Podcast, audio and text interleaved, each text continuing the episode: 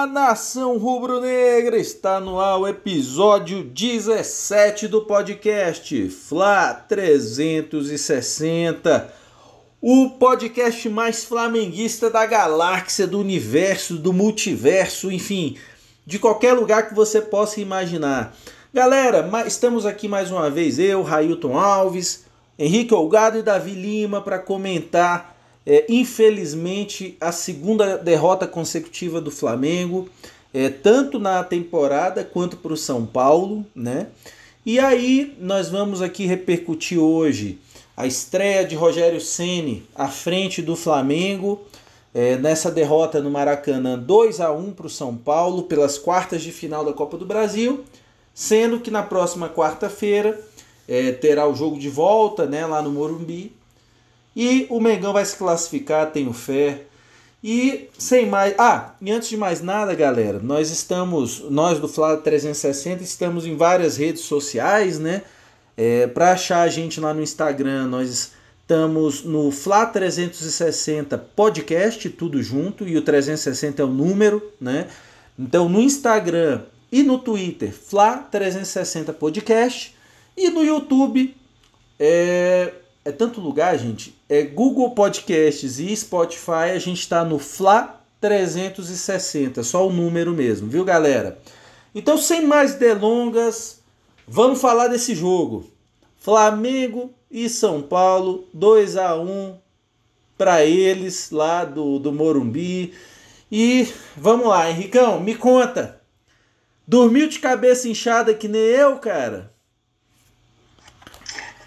Fala, nação, aqui é Flamengo. Que nada, meu camarada, nada disso. Ontem eu fui dormir com o coração aliviado. Ontem, pela primeira vez, aí depois da saída do Jorge Jesus, a gente fez uma apresentação onde... O posicionamento ali dos atletas estava muito claro e o que cada um tinha que fazer.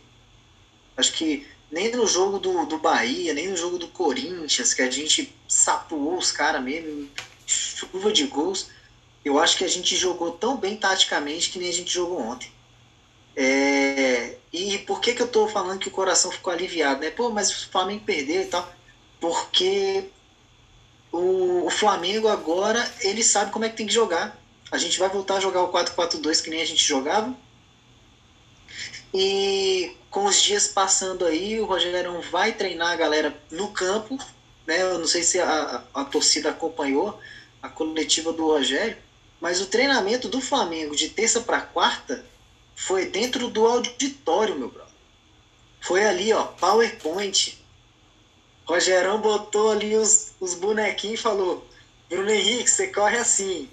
Eu tenho que correr agora, Rogério? Não. Eu só quero que você entenda esse movimento. Gabigol, você vai jogar. Faz o coramão pro Bruno Henrique aí. Faz aí um coramão.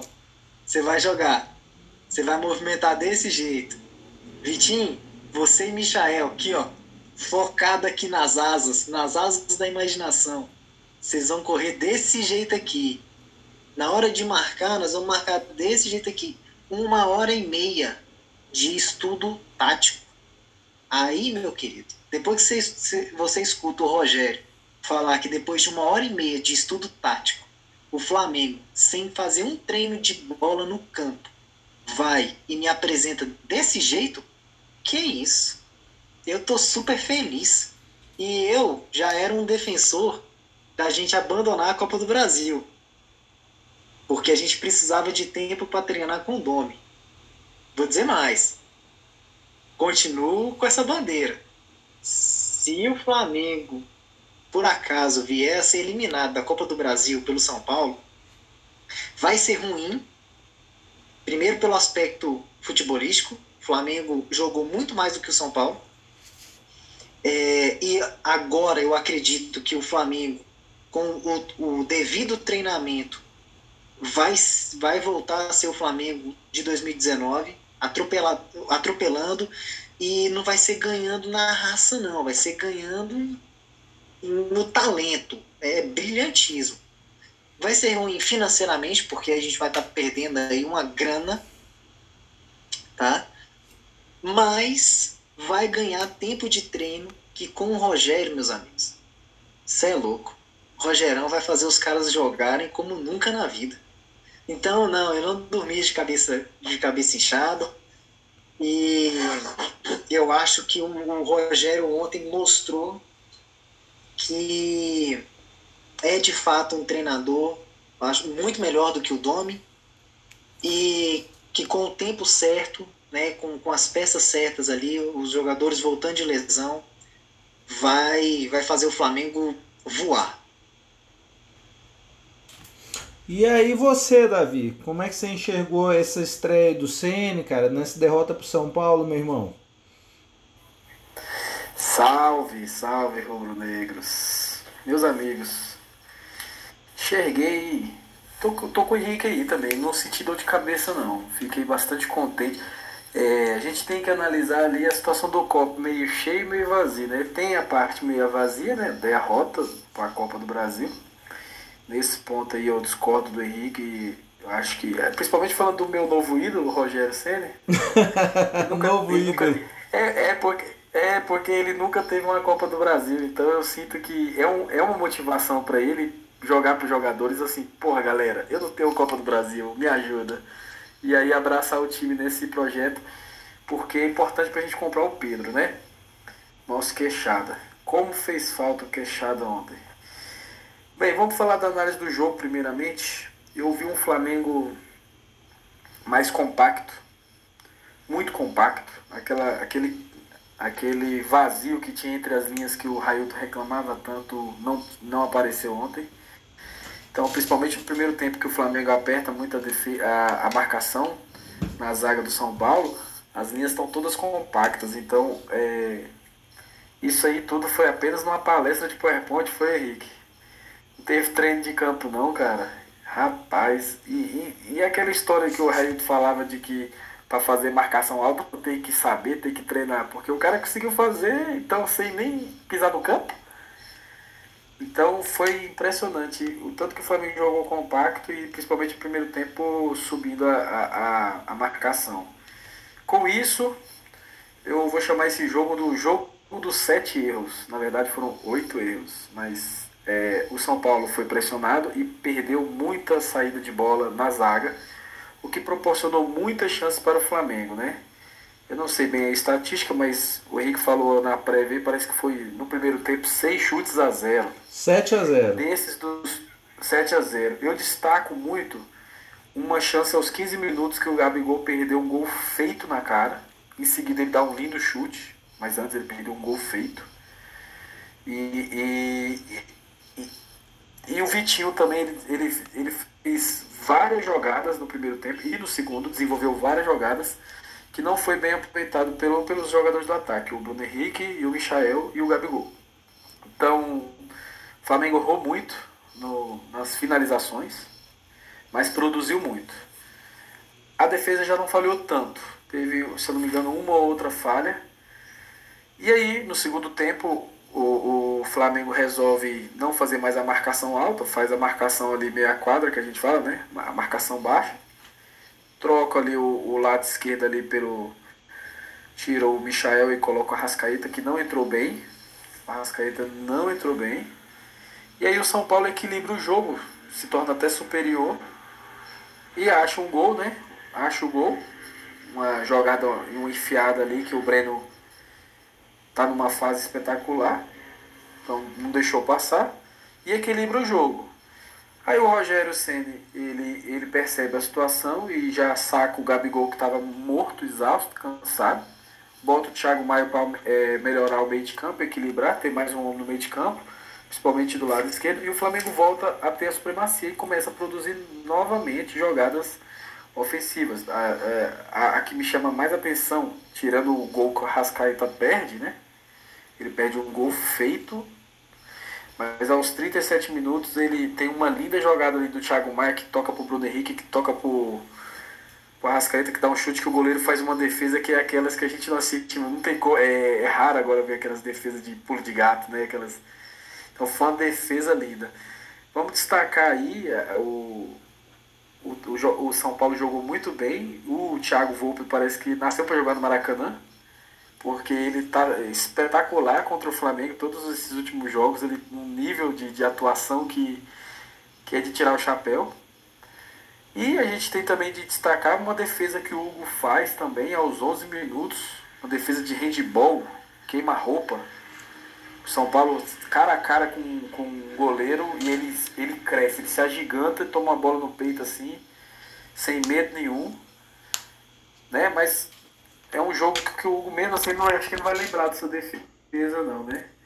Porque já no finalzinho dos 42 ele entrega a pelota, entrega o doce para o adversário. O Flamengo não consegue ter força para empatar, para reagir. Mas eu acho que acaba que a derrota é um detalhe, né, nessa nova jornada do Flamengo, né? É um Flamengo totalmente diferente.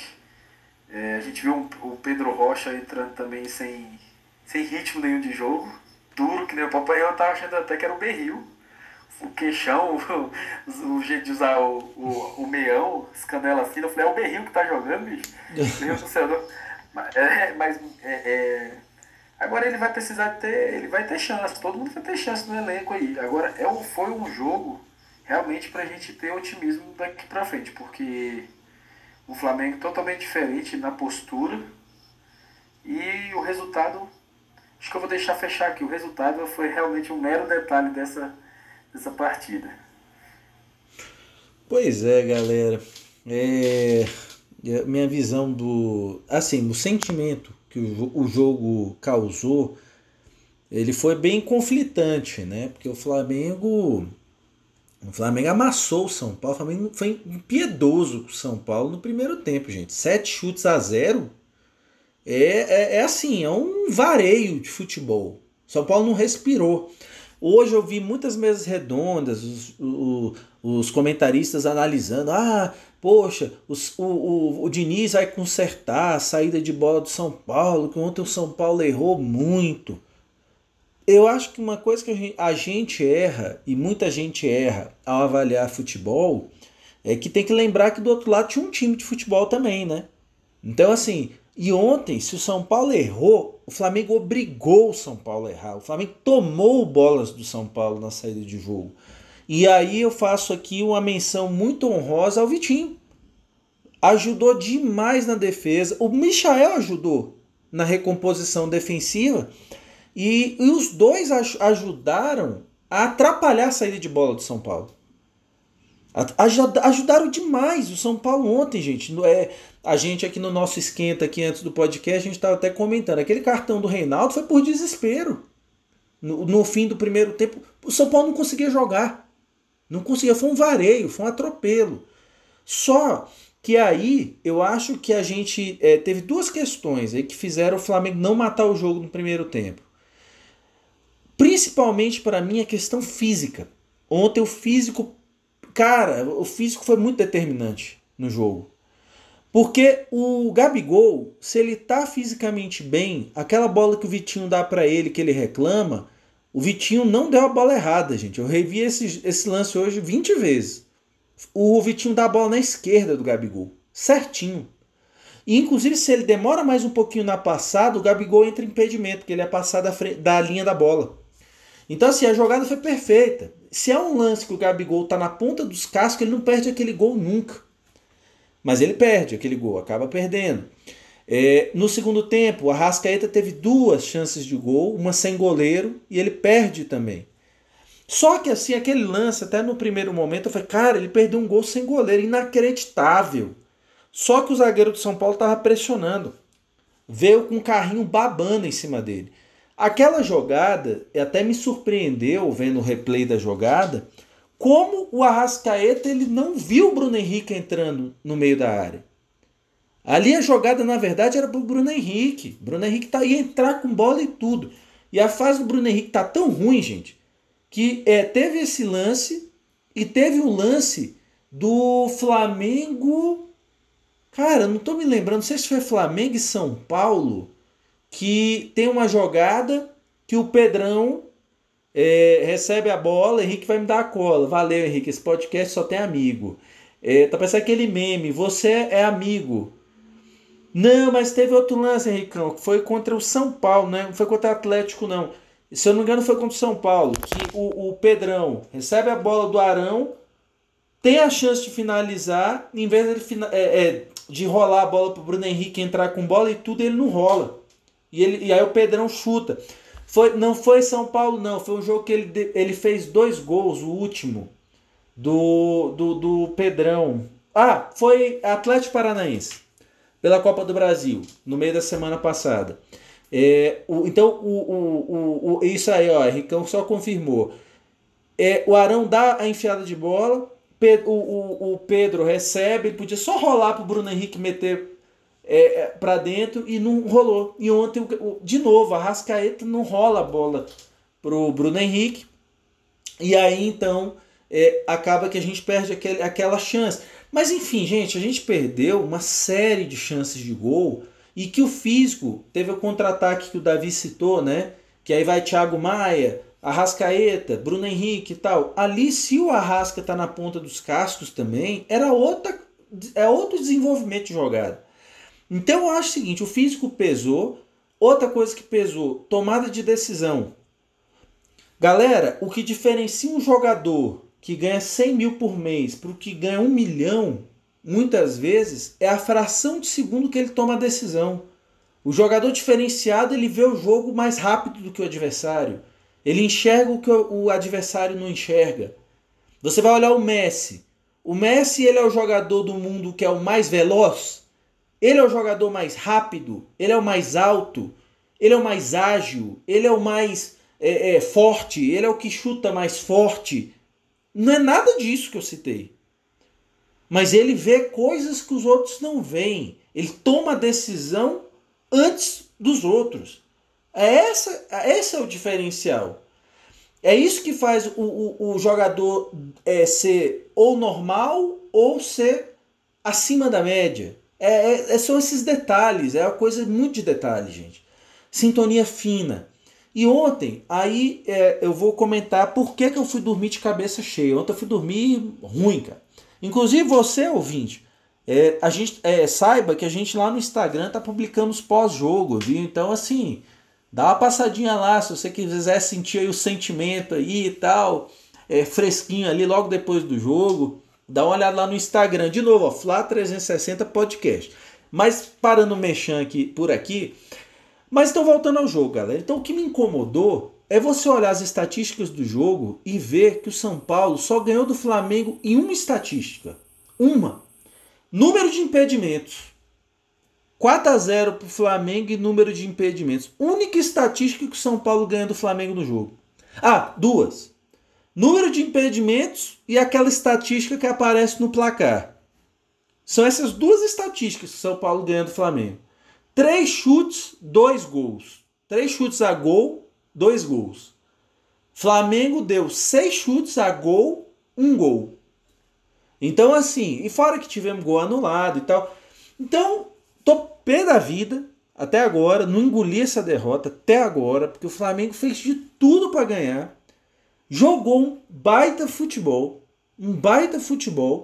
E eu acho que, assim, a gente tem que só tomar um cuidado, porque hoje também vendo, assim, as mesas redondas, a galera, nossa, o Diniz... ele teve sacada, que genial, ele explorou a esquerda da defesa do Flamengo. Galera, o primeiro gol do São Paulo, para mim quem erra naquela jogada é o René. O René deixou o Gabriel do São Paulo, eu esqueci o sobrenome dele, Henrique com certeza vai me ajudar, que é o sobrenome diferente, mas Sara. Obrigado, Henrique. Gabriel Sara. Gabriel Sara, gente, ele tem tempo de olhar, medir, saber a temperatura no Rio de Janeiro, conversar com o Diniz, e aí ele mete a bola no meio dos 2 zagueiros do Flamengo. Uma bola perfeita. A gente, assim, é muito simplista você dizer, o Gustavo Henrique errou, o Léo Pereira errou. Não acho que nenhum dos dois erraram, não. Quem errou...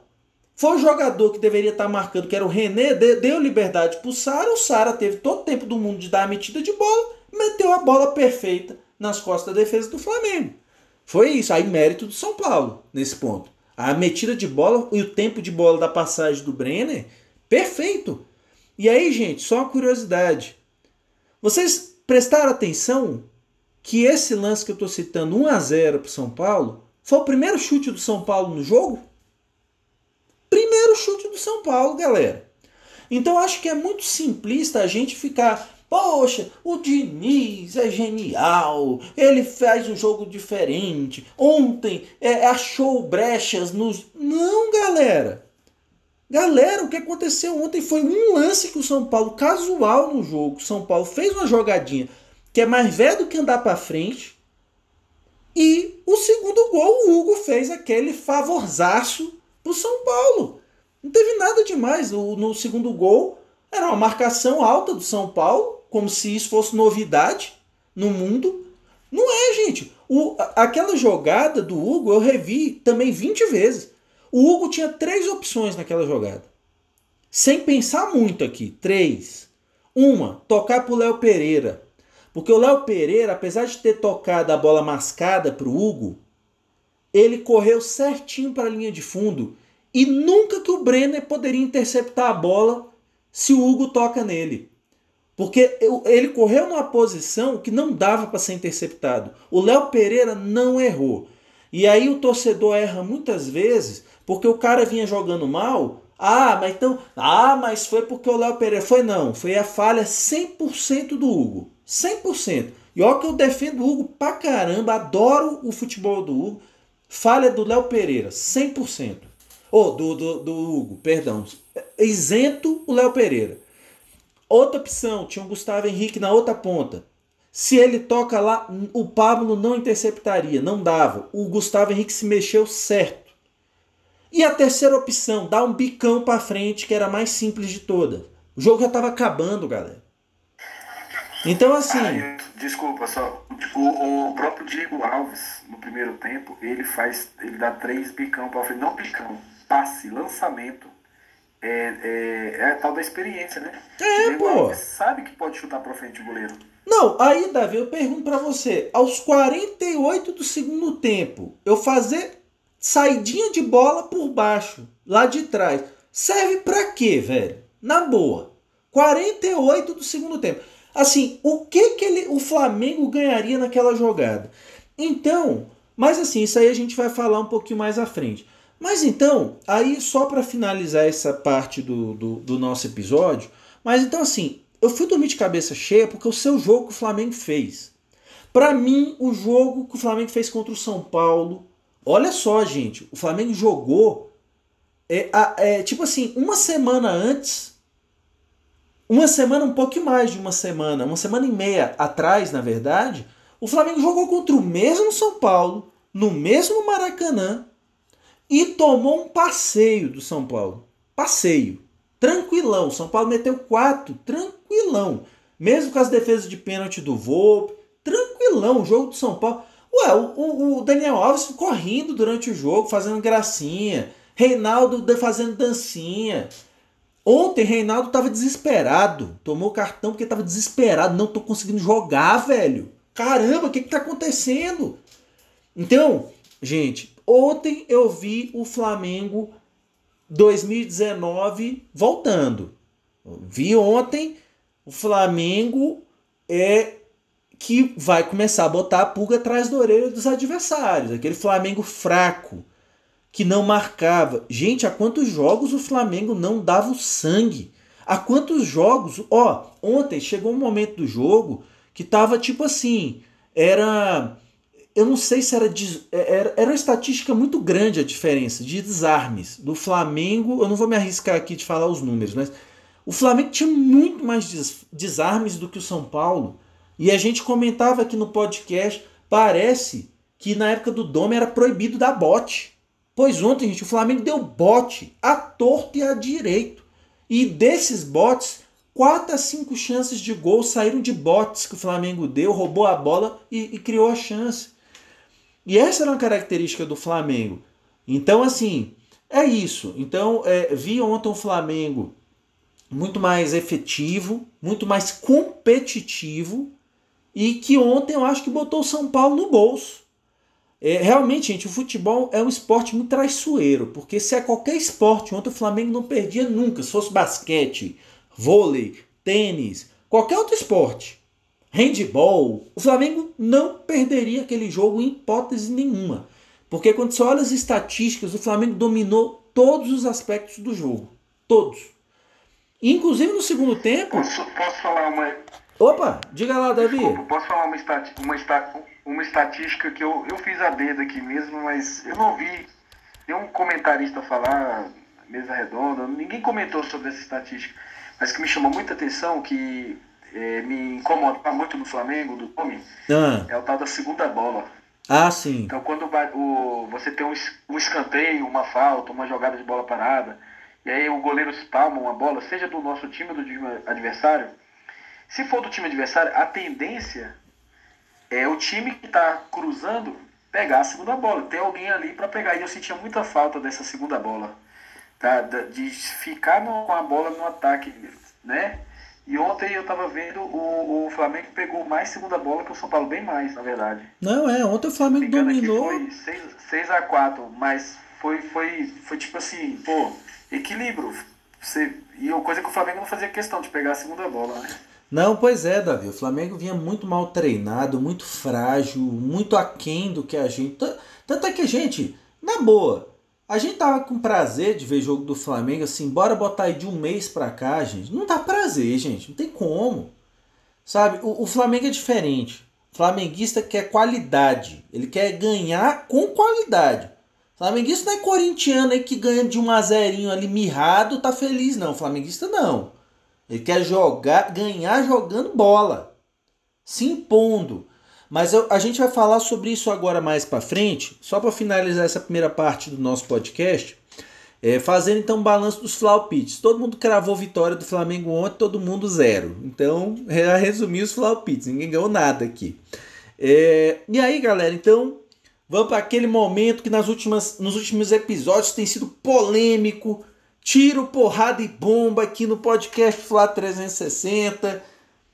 Vou começar pelo mais fácil. Quem pede para sair ontem, gente?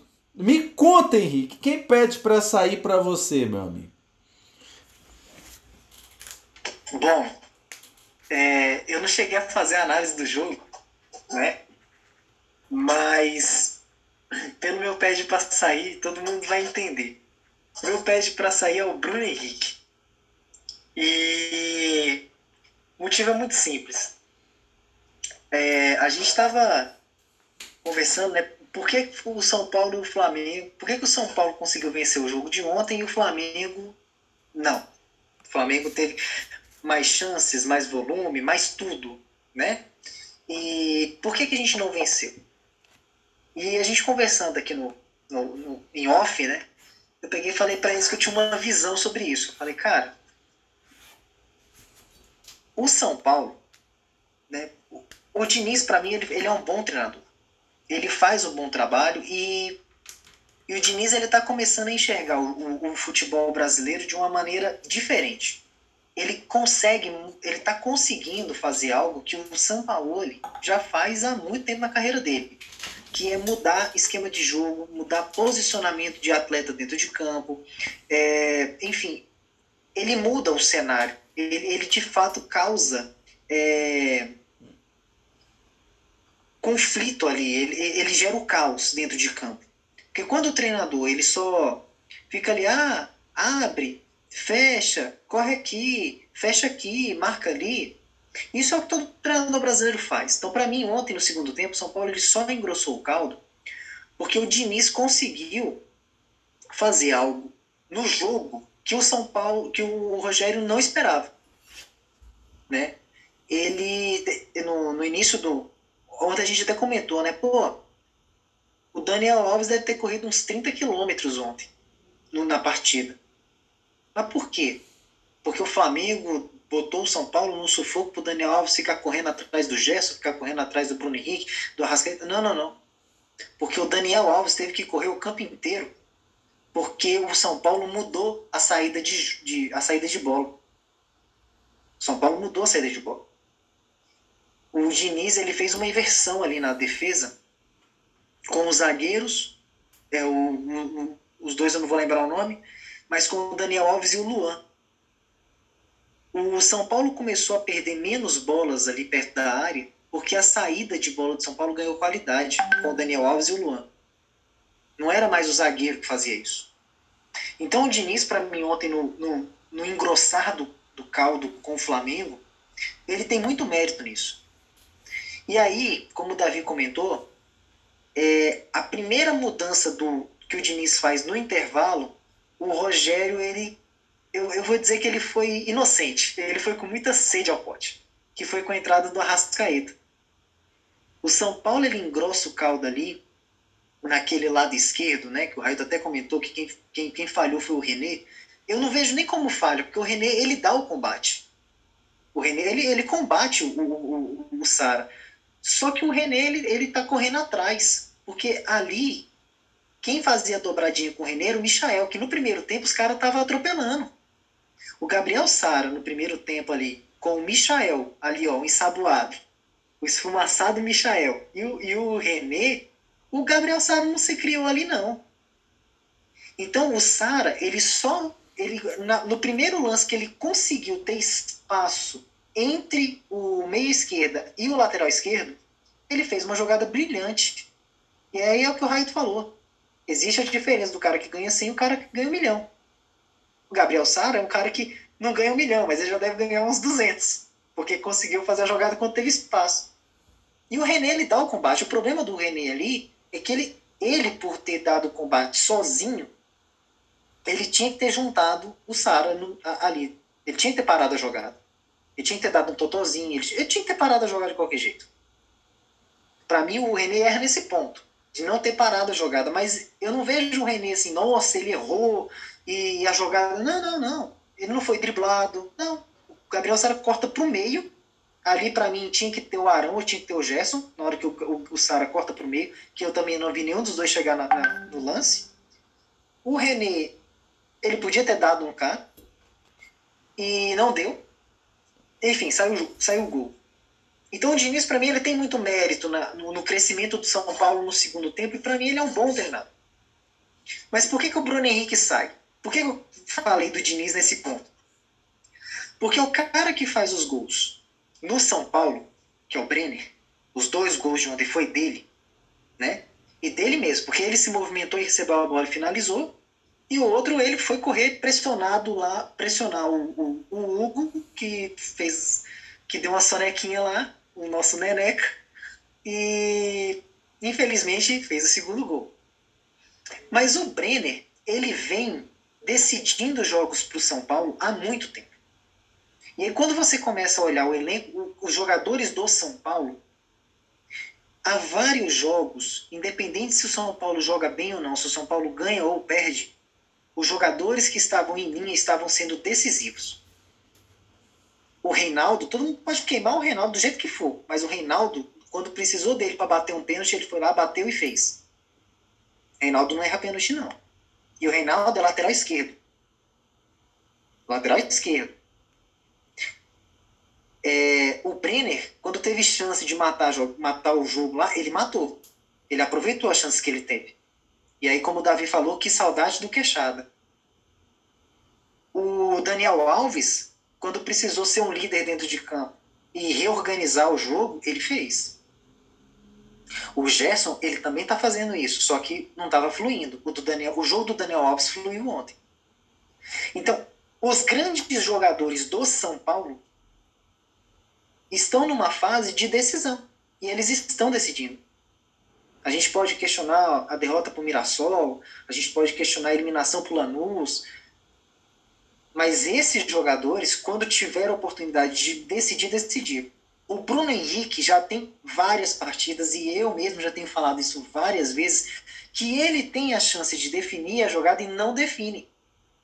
É uma bola no travessão contra o Atlético Mineiro, é um passe que nunca chega para ele finalizar, ou seja, parece que o time não enxerga o Bruno Henrique do lado, que foi a jogada do Atlético Paranaense e foi a jogada do Arrascaeta ontem, que para mim é um absurdo o Arrascaeta não ter enxergado o Bruno Henrique naquele meio de área.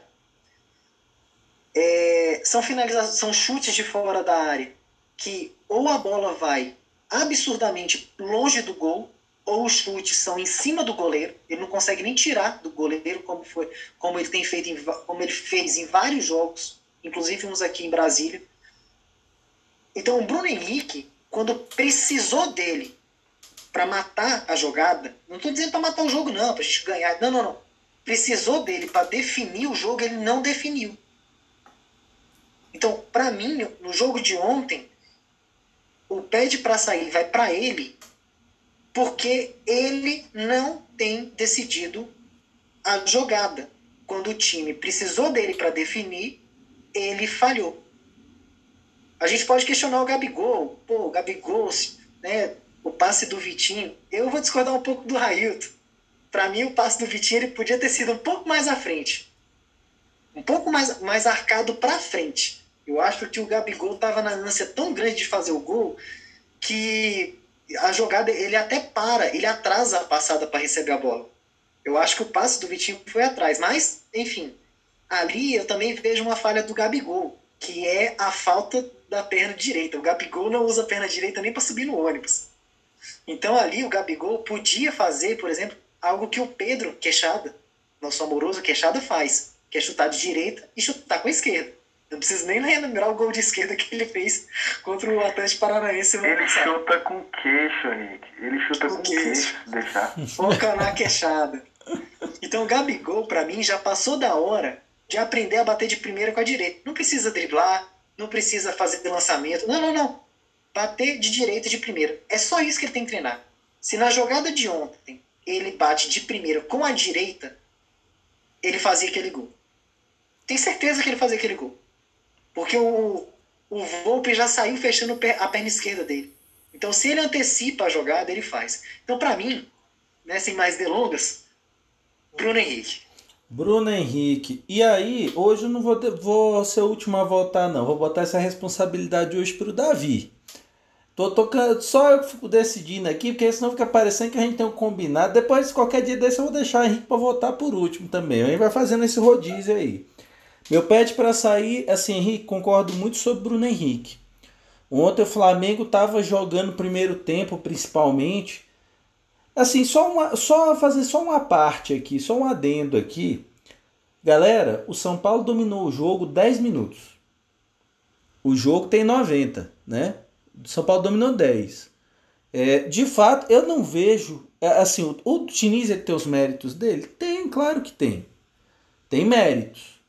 Mas, cara, olha só, o Flamengo tá tropeçando nas próprias pernas, gente. O time dos caras, Igor Gomes, Sara, você vai ver o time, quem desse time do São Paulo ali, tirando o Daniel Alves, quem desse time do São Paulo seria titular no Flamengo, gente? O Flamengo tá se embananando com o time do São Paulo ali, é o time do São Paulo que não bota medo em quase ninguém, gente. Vamos combinar, né? Flamengo tem dado muito mole, deu muito mole no 4x1. Ontem eu acho que foi um acidente, gente. Assim, um acidente. Perder aquele jogo de ontem, realmente. Se o São Paulo tivesse passado o carro, a gente aqui é honesto no podcast, a gente analisa, né, as coisas. Mas realmente, São Paulo, para mim, não me encheu em nada os olhos. Acho que realmente foi um gol que eles fizeram uma boa jogada. E a outra, gente, o Hugo deu o gol pro São Paulo. Assim, faz gol em mim aí. E até por conta desse faz o gol em mim, a jogada do Hugo, gente, ela me lembrou, eu acho que com a camisa do Flamengo, acho que mais estúpida do que aquela, ou tão estúpida quanto aquela, foi de outro goleiro revelado pelo Flamengo, que foi o Júlio César, no jogo contra o Bahia, que ele foi bater o tiro de meta, chutou nas costas do zagueiro do Flamengo, a bola encobriu e entrou lá na Fonte Nova. Então, eu vou botar na categoria assim, de tão bizonho, tão estapafúrdio, tão indefensável. Só que aquela jogada ainda tem uma coisa que eu acho que ameniza para o Júlio César, na comparação, porque é o seguinte, o Júlio César ele não teve a intenção de fazer. Foi sem querer. Só que o Hugo, ele teve a intenção de driblar. Então foi uma decisão que ele tomou. E eu acho que foi uma decisão que envolveu soberba, excesso de confiança e irresponsabilidade na mesma jogada. E, por um lado, também outra coisa, infantilidade. Porque aos 48 do segundo tempo, você me inventar de fazer driblinho dentro da pequena área, me desculpa. Isso aí, no fraldinha, o goleiro aprende que não se faz, gente. Me desculpa, não se faz. É indefensável. Sou fanzaço do Hugo. Pra mim, meu pet pra sair... se tivesse categoria, seria, sei lá, safira, ouro, prata, adamantium, vibranium, qualquer metal ou pedra preciosa seria pro Hugo, que o que ele fez ontem, gente, não se faz. É um gol que pode ter custado 7 milhões e 300, para ser exato, pro Flamengo. Num contexto de pandemia, galera, você perder 7.300, dependendo, por causa daquele errinho, porque também tem uma outra coisa, eu vou ser também bem breve nisso. Galera, vocês têm reparado, sabe por que tá tão difícil ganhar do São Paulo? Vou dizer para vocês por quê, gente. O Flamengo, primeiro, quase nunca sai na frente no placar. Isso dificulta demais contra um time bem treinado. Segundo motivo... Quando no 4x1, o Flamengo saiu na frente, mas segurou a vantagem de 5 minutos. Então, praticamente não saiu na frente. Então, o Flamengo... Eu quero ver o Flamengo jogando na frente desse São Paulo do Diniz, com o São Paulo tendo que sair para jogar. Porque até agora o São Paulo não teve que sair para jogar. Então, isso está dificultando muito contra o São Paulo, que é um time bem treinado. É bem treinado. Não acho nada, né? A oitava maravilha do mundo, mas é bem treinado, é um bom time. Time bem treinado, tem seus méritos, né? Mas então por isso eu vou ficar com o Hugo, né? Vocês veem, gente, hoje tá pegando fogo, ele tá justificando pra caramba os caras. Agora é contigo, Davi. Quem pede pra sair pra você, meu irmão? Você que tá aí com o voto de Minerva aí, ou pra indicar outro jogador, meu irmão. Rapaz, antes de dar meu voto, lembrar o Railton, momento Paulo Vinícius Coelho, velho. Quando ele tira da cartola, porra, contra o Bahia, velho, me vê a cena do Júlio César, velho. Aquela coisa, tipo, Bahia na Fonte Nova, 2006, é bem Paulo Vinícius Coelho, velho. Ele que dá essas... Não, inesquecível, cara. Não foi bom, que agora eu vou ficar com o pesadelo, mas antes de dar o meu voto... Também vou ser breve aqui, que nem o Henrique, tô brincando. Mas a questão que eu acho que o Henrique não falou hoje, que ninguém tá levando em conta, e foi o que eu levei pra dar o... Era o que eu tava levando pra dar o meu voto, é que o Flamengo tá na lua de mel. O Henrique, o critério assim, troca de técnicos, 3 jogos seguidos, lua de mel. Todo mundo come a bola, todo mundo vai correr o dobro. É o critério básico pra gente fazer o pad pra sair aqui. E nesse critério, assistindo o jogo, realmente eu tava ali. Bruno Henrique e Mateuzinho eram os meus candidatos ali, porque o Mateuzinho, ele não tá fazendo questão de jogar no time do Rogério não, cara. Ele apoia muito mais, não subiu muito. E eu tava sentindo falta do lado direito ali, do Flamengo. Tava anulado. E o Bruno Henrique, por tudo que o Henrique já falou aí, também tava sendo cotado ali. Mas eu destaquei a defesa do Hugo, mas antes dele entregar o gol, ele também faz uma lambança na saída de bola e dá um canudo, acho que o Henrique até falou, no meio do campo ali, dá um canudo ali, velho, desesperado. Então assim, mano, o goleiro tem que saber dar um passe, né? E o Rogério ficou muito puto, velho, o Rogério ficou muito puto. Então assim, pela lambança, o meu voto com certeza vai pro Hugo. E os argumentos do Railton é muito interessante também. 7 milhões e 300, cara. Por causa de uma lambança dessa, é muita molecagem. Então, assim, vamos olhar o lado bom? Tomara que tenha servido de aprendizado pro resto da carreira dele, que ele tem muita coisa pela frente. Mas meu voto pede pra sair hoje é pro Hugo. Não, pra você ver, Henrique, ó, até mudando a ordem, cara, eu e o Davi estamos combinando, velho. Ó, já era, hein? Já era. Então, mas, ó, e sobre essa história aí do Hugo, galera, pô... É aquela história. Ontem, o Flamengo entregou a vitória pro São Paulo. Isso que me deixa pé da vida, cara. O Flamengo fez um grande jogo. Tanto é que quando o Flamengo toma o gol, ainda teve acho mais 3 minutos de jogo. Você vê que os jogadores do Flamengo broxaram depois daquele gol. Não dá, velho. Você faz um grande jogo, o goleiro me faz uma lambança daquela. É de ferrar, galera. Assim, olha, complicado. Mas vamos lá, dando sequência aqui.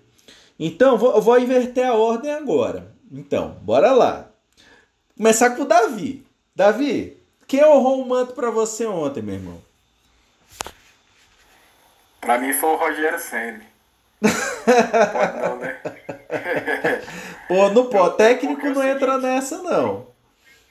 Não, porque o cara fez mágica, velho. Ele conseguiu mostrar que é possível o Flamengo marcar uma pressão alta sem treinar, pô. Mas, brincadeiras à parte, destacar ali o Arão, né? Jogou muito bem acima do que ele estava jogando. Então, assim, se posicionou muito bem o Arão. Gostei demais. Agora, eu também esqueci de comentar uma coisa que o Henrique falou no podcast passado. E quando os caras é craque, né? Henrique e Railton, os craques, eles falam antes de acontecer. A gente tem que destacar, gente. Tem que destacar. Não é por causa do ego, não. Porque a questão que o Henrique estava preocupado que o Arão com o Domè, ele fazia no meio dos zagueiros ali. E o Henrique falou, com o Rogério, pelo que eu vi, o Arão vai ficar na frente do zagueiro. E quem vai fazer isso é o Diego Alves. Mano, batata, velho. Só que eu acho que o Arão jogou melhor desse jeito, mais na frente mesmo. Só que realmente, a gente pode preparar o coração que a gente vai ver, principalmente se for o Domè, cara. A gente vai ver o goleiro fazendo essa posição de receber a bola do meio, que era o Arão que fazia. Mas como o Arão estava na frente, o Arão deu muito mais passes e lançamentos, coisa que ele não estava fazendo. Mas meu voto não vai para o Arão, só queria destacar o Arão. Uhum. Tá? Queria destacar também a briga do Gerson com o Daniel Alves. Que rixa, meu irmão, tá virando briga de gangue, velho. Exato. É muito engraçado. Os caras estão tipo, pessoal ali, a parada é pessoal. Né? Mas enfim, o meu voto do Romanto, fiquei até nervoso agora. A zaga também jogou muito bem, né? Também destacar. Sim. Meu voto vai para Vitinho. Vitinho. Olha, Vitinho, ele comeu a bola, ele marcou, ele roubou, ele deu passe. E outra, meu voto era do Vitinho antes, mas depois que eu vi a entrevista do Rogério Ceni, o Rogério Ceni falou, o melhor jogador em campo para mim foi o Vitinho. O próprio Rogério Ceni falou. Eu falei, eu vou ficar com o meu ídolo, meu ídolo. Então meu voto até pro Vitinho. Jogou demais. E, pô, tomara que ele jogue mais e mais. Porque, pô, velho, eu fico feliz. Porque foi muito dinheiro investido. Valeu. E você, Henrique? Agora você, me conta. Quem honrou o manto pra ti, rapaz? Me fala aí. Sigo o voto do relator. Vitinho. Vitinho já era minha... Também já era minha opção, porque... Ele de fato, cara... Bicho, pra você entender por que eu votei no Bruno Henrique, o Vitinho, ele é muito criticado no Flamengo. Muito criticado. A gente gastou muito dinheiro nele e ele realmente não estava rendendo. Mas nos últimos tempos, o Bruno Henrique tem jogado pior do que ele. Então, pra você ver o nível, o tanto que o Vitinho está se entregando no jogo, na recomposição, né? Como você mesmo, o Railton mesmo colocou, cara, ele diz, a gente teve acho que uns 2 contra-ataques de desarme dele. Exato, dele. Ele desarmou e acelerou o passe no contra-ataque. Ele botou o Gabigol na cara do gol, que foi aquela jogada passada lá. Uhum. Ele fez um remate de fora da área, que a bola ia no canto, o Volpi foi buscar. Então, assim, Vitinho, pois é, cara do jogo. Ó, e o drible da vaca, né? Desculpa, o drible da vaca também, que é uma jogada plástica difícil, que a gente não vê todo dia, né? Agora, a pergunta é, Henrique, será que vamos ter uma unanimidade nesse honrou o manto? Vamos lá, Raio. Pois é, vamos não, vai ter unanimidade não. Ó, aí, viu, Henrique? Ó, não é pessoal, mas eu já digo pra vocês o seguinte, gente, eu tenho essa tese, quem manda nesse podcast é o Davi, cara. Quem ele escolhe ganha, velho. Quem ele escolhe... O cara tem esse Midas, ele trisca, vira ouro, velho. Olha só, vocês vão de Vitinho, e eu concordo demais com vocês do nível de atuação que ele teve, de entrega, nível técnico e tático. E também, vou usar a palavra da moda no futebol, anímico, de ânimo dele, disposição. Ele teve disposição técnica e tática num jogo só. Há controvérsias, viu? Porque ele estava tão no limite dele que quando o Rogério fala que ele vai sair, ele dá a famosa olhadinha Vitinho, velho. Ou aquela olhadinha me mata, que ele fica olhando pro banco, tipo, sou eu, com vontade de sair, velho. Ele sabe até a hora de sair, ele sabia que não ia render mais, mas desculpa aí ter o... Não, mas ontem... E é o seguinte, no segundo tempo ele deu aquela olhadinha, pegou a água e falou, mentira, eu joguei muito bem, mentira, porque eu tô sentindo que eu vou ganhar um podcast lá, eu tô sentindo. Mas olha, eu acho o seguinte, e ontem ele saiu, porque honrou o manto mesmo. Mas para finalizar essa história, o meu voto, cara, ele vai pro Gabigol. Não é pelo motivo óbvio só dele ter feito o gol, não é isso. Na verdade ele fez 2 gols, só que um foi anulado por causa daquele impedimento lá, porque ele estava 3,84 milímetros na frente do zagueiro, né? Enfim, então ele teve 3 chances de guardar, ele guardou 2. Então eu acho que para quem está voltando de lesão, eu acho que é dificílimo fazer o que ele fez, o nível de entrega que ele também teve, entrega não faltou. Eu vou ficar com ele, dar esse moral pro Gabigol. E aí, galera, na sequência, né, já estamos aí com 51 minutos de episódio, eu acho que a gente podia casar 3 coisas aí na nossa conversa, né? Eu acho que uma das coisas que a gente poderia comentar, né, a gente vai falar do próximo jogo, Flamengo e Atlético Goianiense, pelo Campeonato Brasileiro, vai ser no sábado à noite, 21h30. Então o Flamengo teve hoje para treinar, quinta, vai ter sexta, sábado já é jogo de novo, né? Até minha esposa fica falando, poxa, mas você já vai gravar podcast de novo? É jogo toda hora, tem que gravar, né? E assim... E aí, galera, eu queria que a gente abordasse assim, a gente já conversou muito sobre o Ceni, esse início promissor, né? Vamos lá, vamos ver se a gente consegue ser sucinto nessa resposta aqui. Podemos conseguir a classificação na Copa do Brasil lá no Morumbi? Sim ou não e por quê? Né? Já vou começar comigo. Vejo o Flamengo em totais condições de conseguir o resultado lá no Morumbi. Nem que vá para pênalti, nem que... Acho que dá para conseguir, inclusive, no tempo normal. Porque ontem, gente, aconteceu uma coisa. No futebol, existem muitas... o imaginário ali, tem muitos chavões ali, frases feitas, né? Ah, quem não faz, leva. Tal, tal, tal. A bola pune... Mas tem uma coisa, gente, que no futebol tem até pesquisas, né, científicas sobre esse assunto. Na Inglaterra se pesquisa muito futebol. E uma das pesquisas diz o seguinte, que quem não faz, geralmente acaba fazendo. Que desmente essa mística, né, de quem não faz leva. Então eu acredito que o Flamengo tem plenas condições de reverter, porque na maior parte das vezes no futebol, quem joga melhor ganha. E eu vejo que ontem o Flamengo, gente, foi uma casualidade. Uma casualidade. O Flamengo perdeu ontem. A gente pode ficar, mas o Diniz foi genial. Foi nada. 3 chutes a gol, 2 entraram, gente. E um dos 2 chutes que entraram é porque nosso goleiro deu aquela ajuda amiga, né? Então, assim, vejo o Flamengo em totais condições. Eu adoro Copa do Brasil, vou confidenciar aqui com vocês. A primeira vez que eu pisei num estádio de futebol, quando eu tinha 7 anos de idade, foi um jogo de Copa do Brasil. Flamengo e Taguatinga, lá no Cerejão, aqui em Brasília, a Boca do Jacaré, onde joga o Brasiliense, hoje em dia. E nesse ano, inclusive, o Flamengo foi campeão, né, da Copa do Brasil pela primeira vez, 1990. E então eu adoro Copa do Brasil. Eu acho que o Flamengo não tem que abdicar de nada. Sou guloso por título, quero ganhar tudo. E tem time para ganhar tudo. E o Ceni realmente, enfim, como o Henrique falou, né, botou PowerPoint, botou treino tático e a galera entendeu.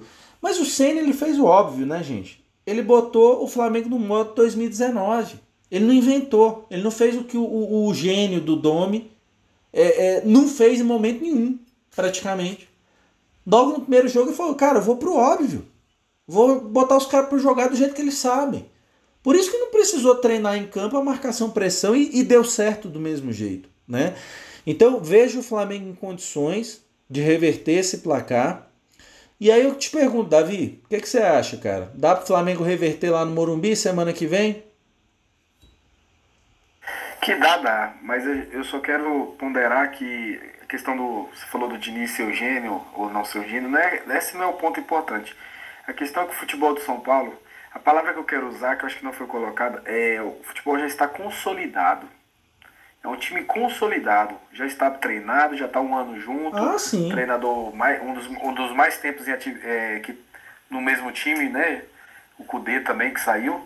E o Renato Gaúcho. Na verdade, Davi, os três com mais tempo, os três que começaram janeiro na Série A aí até agora, não mudaram, foram o Renato Gaúcho no Grêmio, Diniz do São Paulo e Odair Hellman no Fluminense. E Odair Hellman, mas o Diniz está desde o ano passado, inclusive. Desde o ano passado. Então é um futebol já consolidado. Se você olhar os jogadores, o do Flamengo tem muito mais qualidade. Só que o time do Flamengo vai começar uma nova etapa, uma nova construção. Então, contra o Flamengo, tem isso aí. É o time que está começando uma nova construção, com remendos do Domè e com lampejos de 2019. Mas, por outro lado, tem a lua de mel. São 3 jogos, foi 1, falta 2. Então vai ter um no Campeonato Brasileiro, eu acho que o terceiro vai ser da Copa do Brasil. Então, meu irmão, tem tudo pra virar o jogo. É lua de mel mesmo e ganhar lá. É isso aí. E você, Henricão, acho que vai acontecer assim a noite dos sonhos, eliminar o São Paulo no Morumbi, contendo o técnico, como técnico Rogério Ceni? O que você acha, cara? Com certeza. Eu não tenho a menor dúvida de que a gente vai fazer um jogo agora mais do que 45 minutos. Né? A gente fez um primeiro tempo brilhante. Eu acho que no nosso terceiro jogo a gente vai encurralar o São Paulo por no mínimo uns 75 minutos do jogo. E a classificação ela tá muito dividida. O Flamengo tem condições de se classificar lá, mais pelo futebol que está jogando, mas o São Paulo tem condições de se classificar lá pelo resultado que ele conquistou aqui no Rio de Janeiro. Porque, afinal de contas, o São Paulo joga por um empate, né? E aquilo que comentou, a gente pode dar 50 chutes no gol do São Paulo, se nenhuma bola entrar, é 0-0. Então, acredito que o jogo é uma disputa em aberto, mas o que pesa para cada time é isso. O São Paulo vai jogar com o regulamento embaixo do braço, porque tem a vantagem, né, de 2 resultados. Né, o São Paulo classifica vencendo e empatando.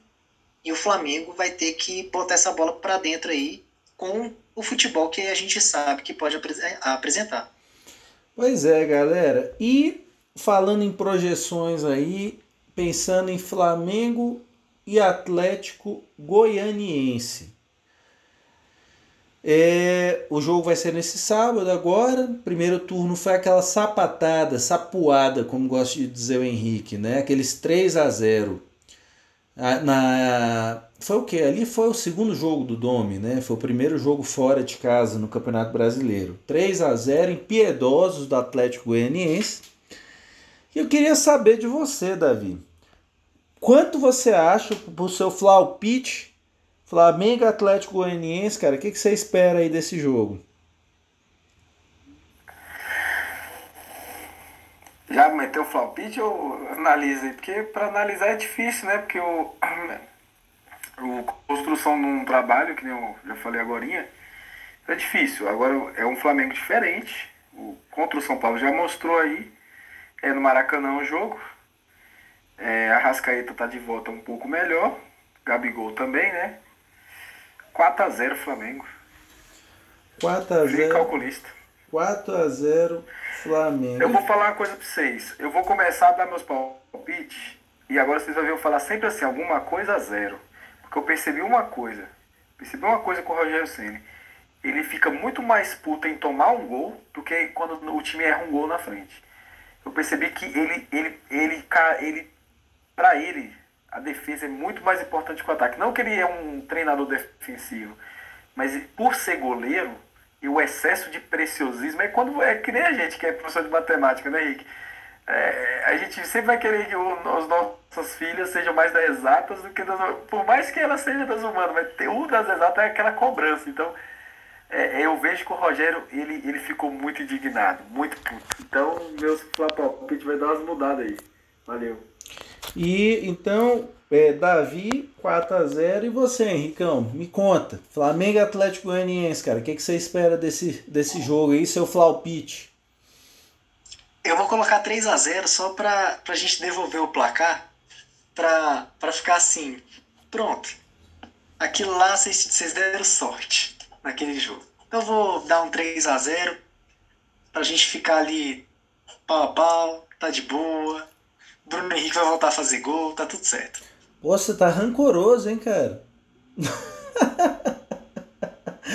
Mas eu também sou, viu, Henrique? Para essas coisas, minha memória não falha não, cara. 3-0, que 3-0 podia ter sido muito mais, né? Teve gol anulado e tal. O Flamengo tomou um passeio do...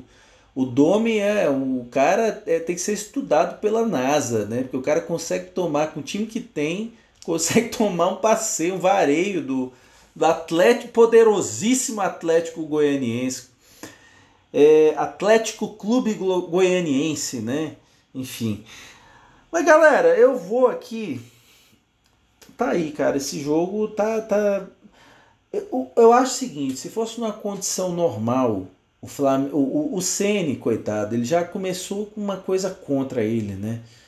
O time muito fragmentado, é lesionado, é gente em seleção, quer dizer, jogou sem Isla, Felipe Luiz machucado, enfim... gente voltando de lesão, Rodrigo Caio não joga, Pedro Rocha não estava jogando, Gabigol. Então assim, eu vou de 3-1.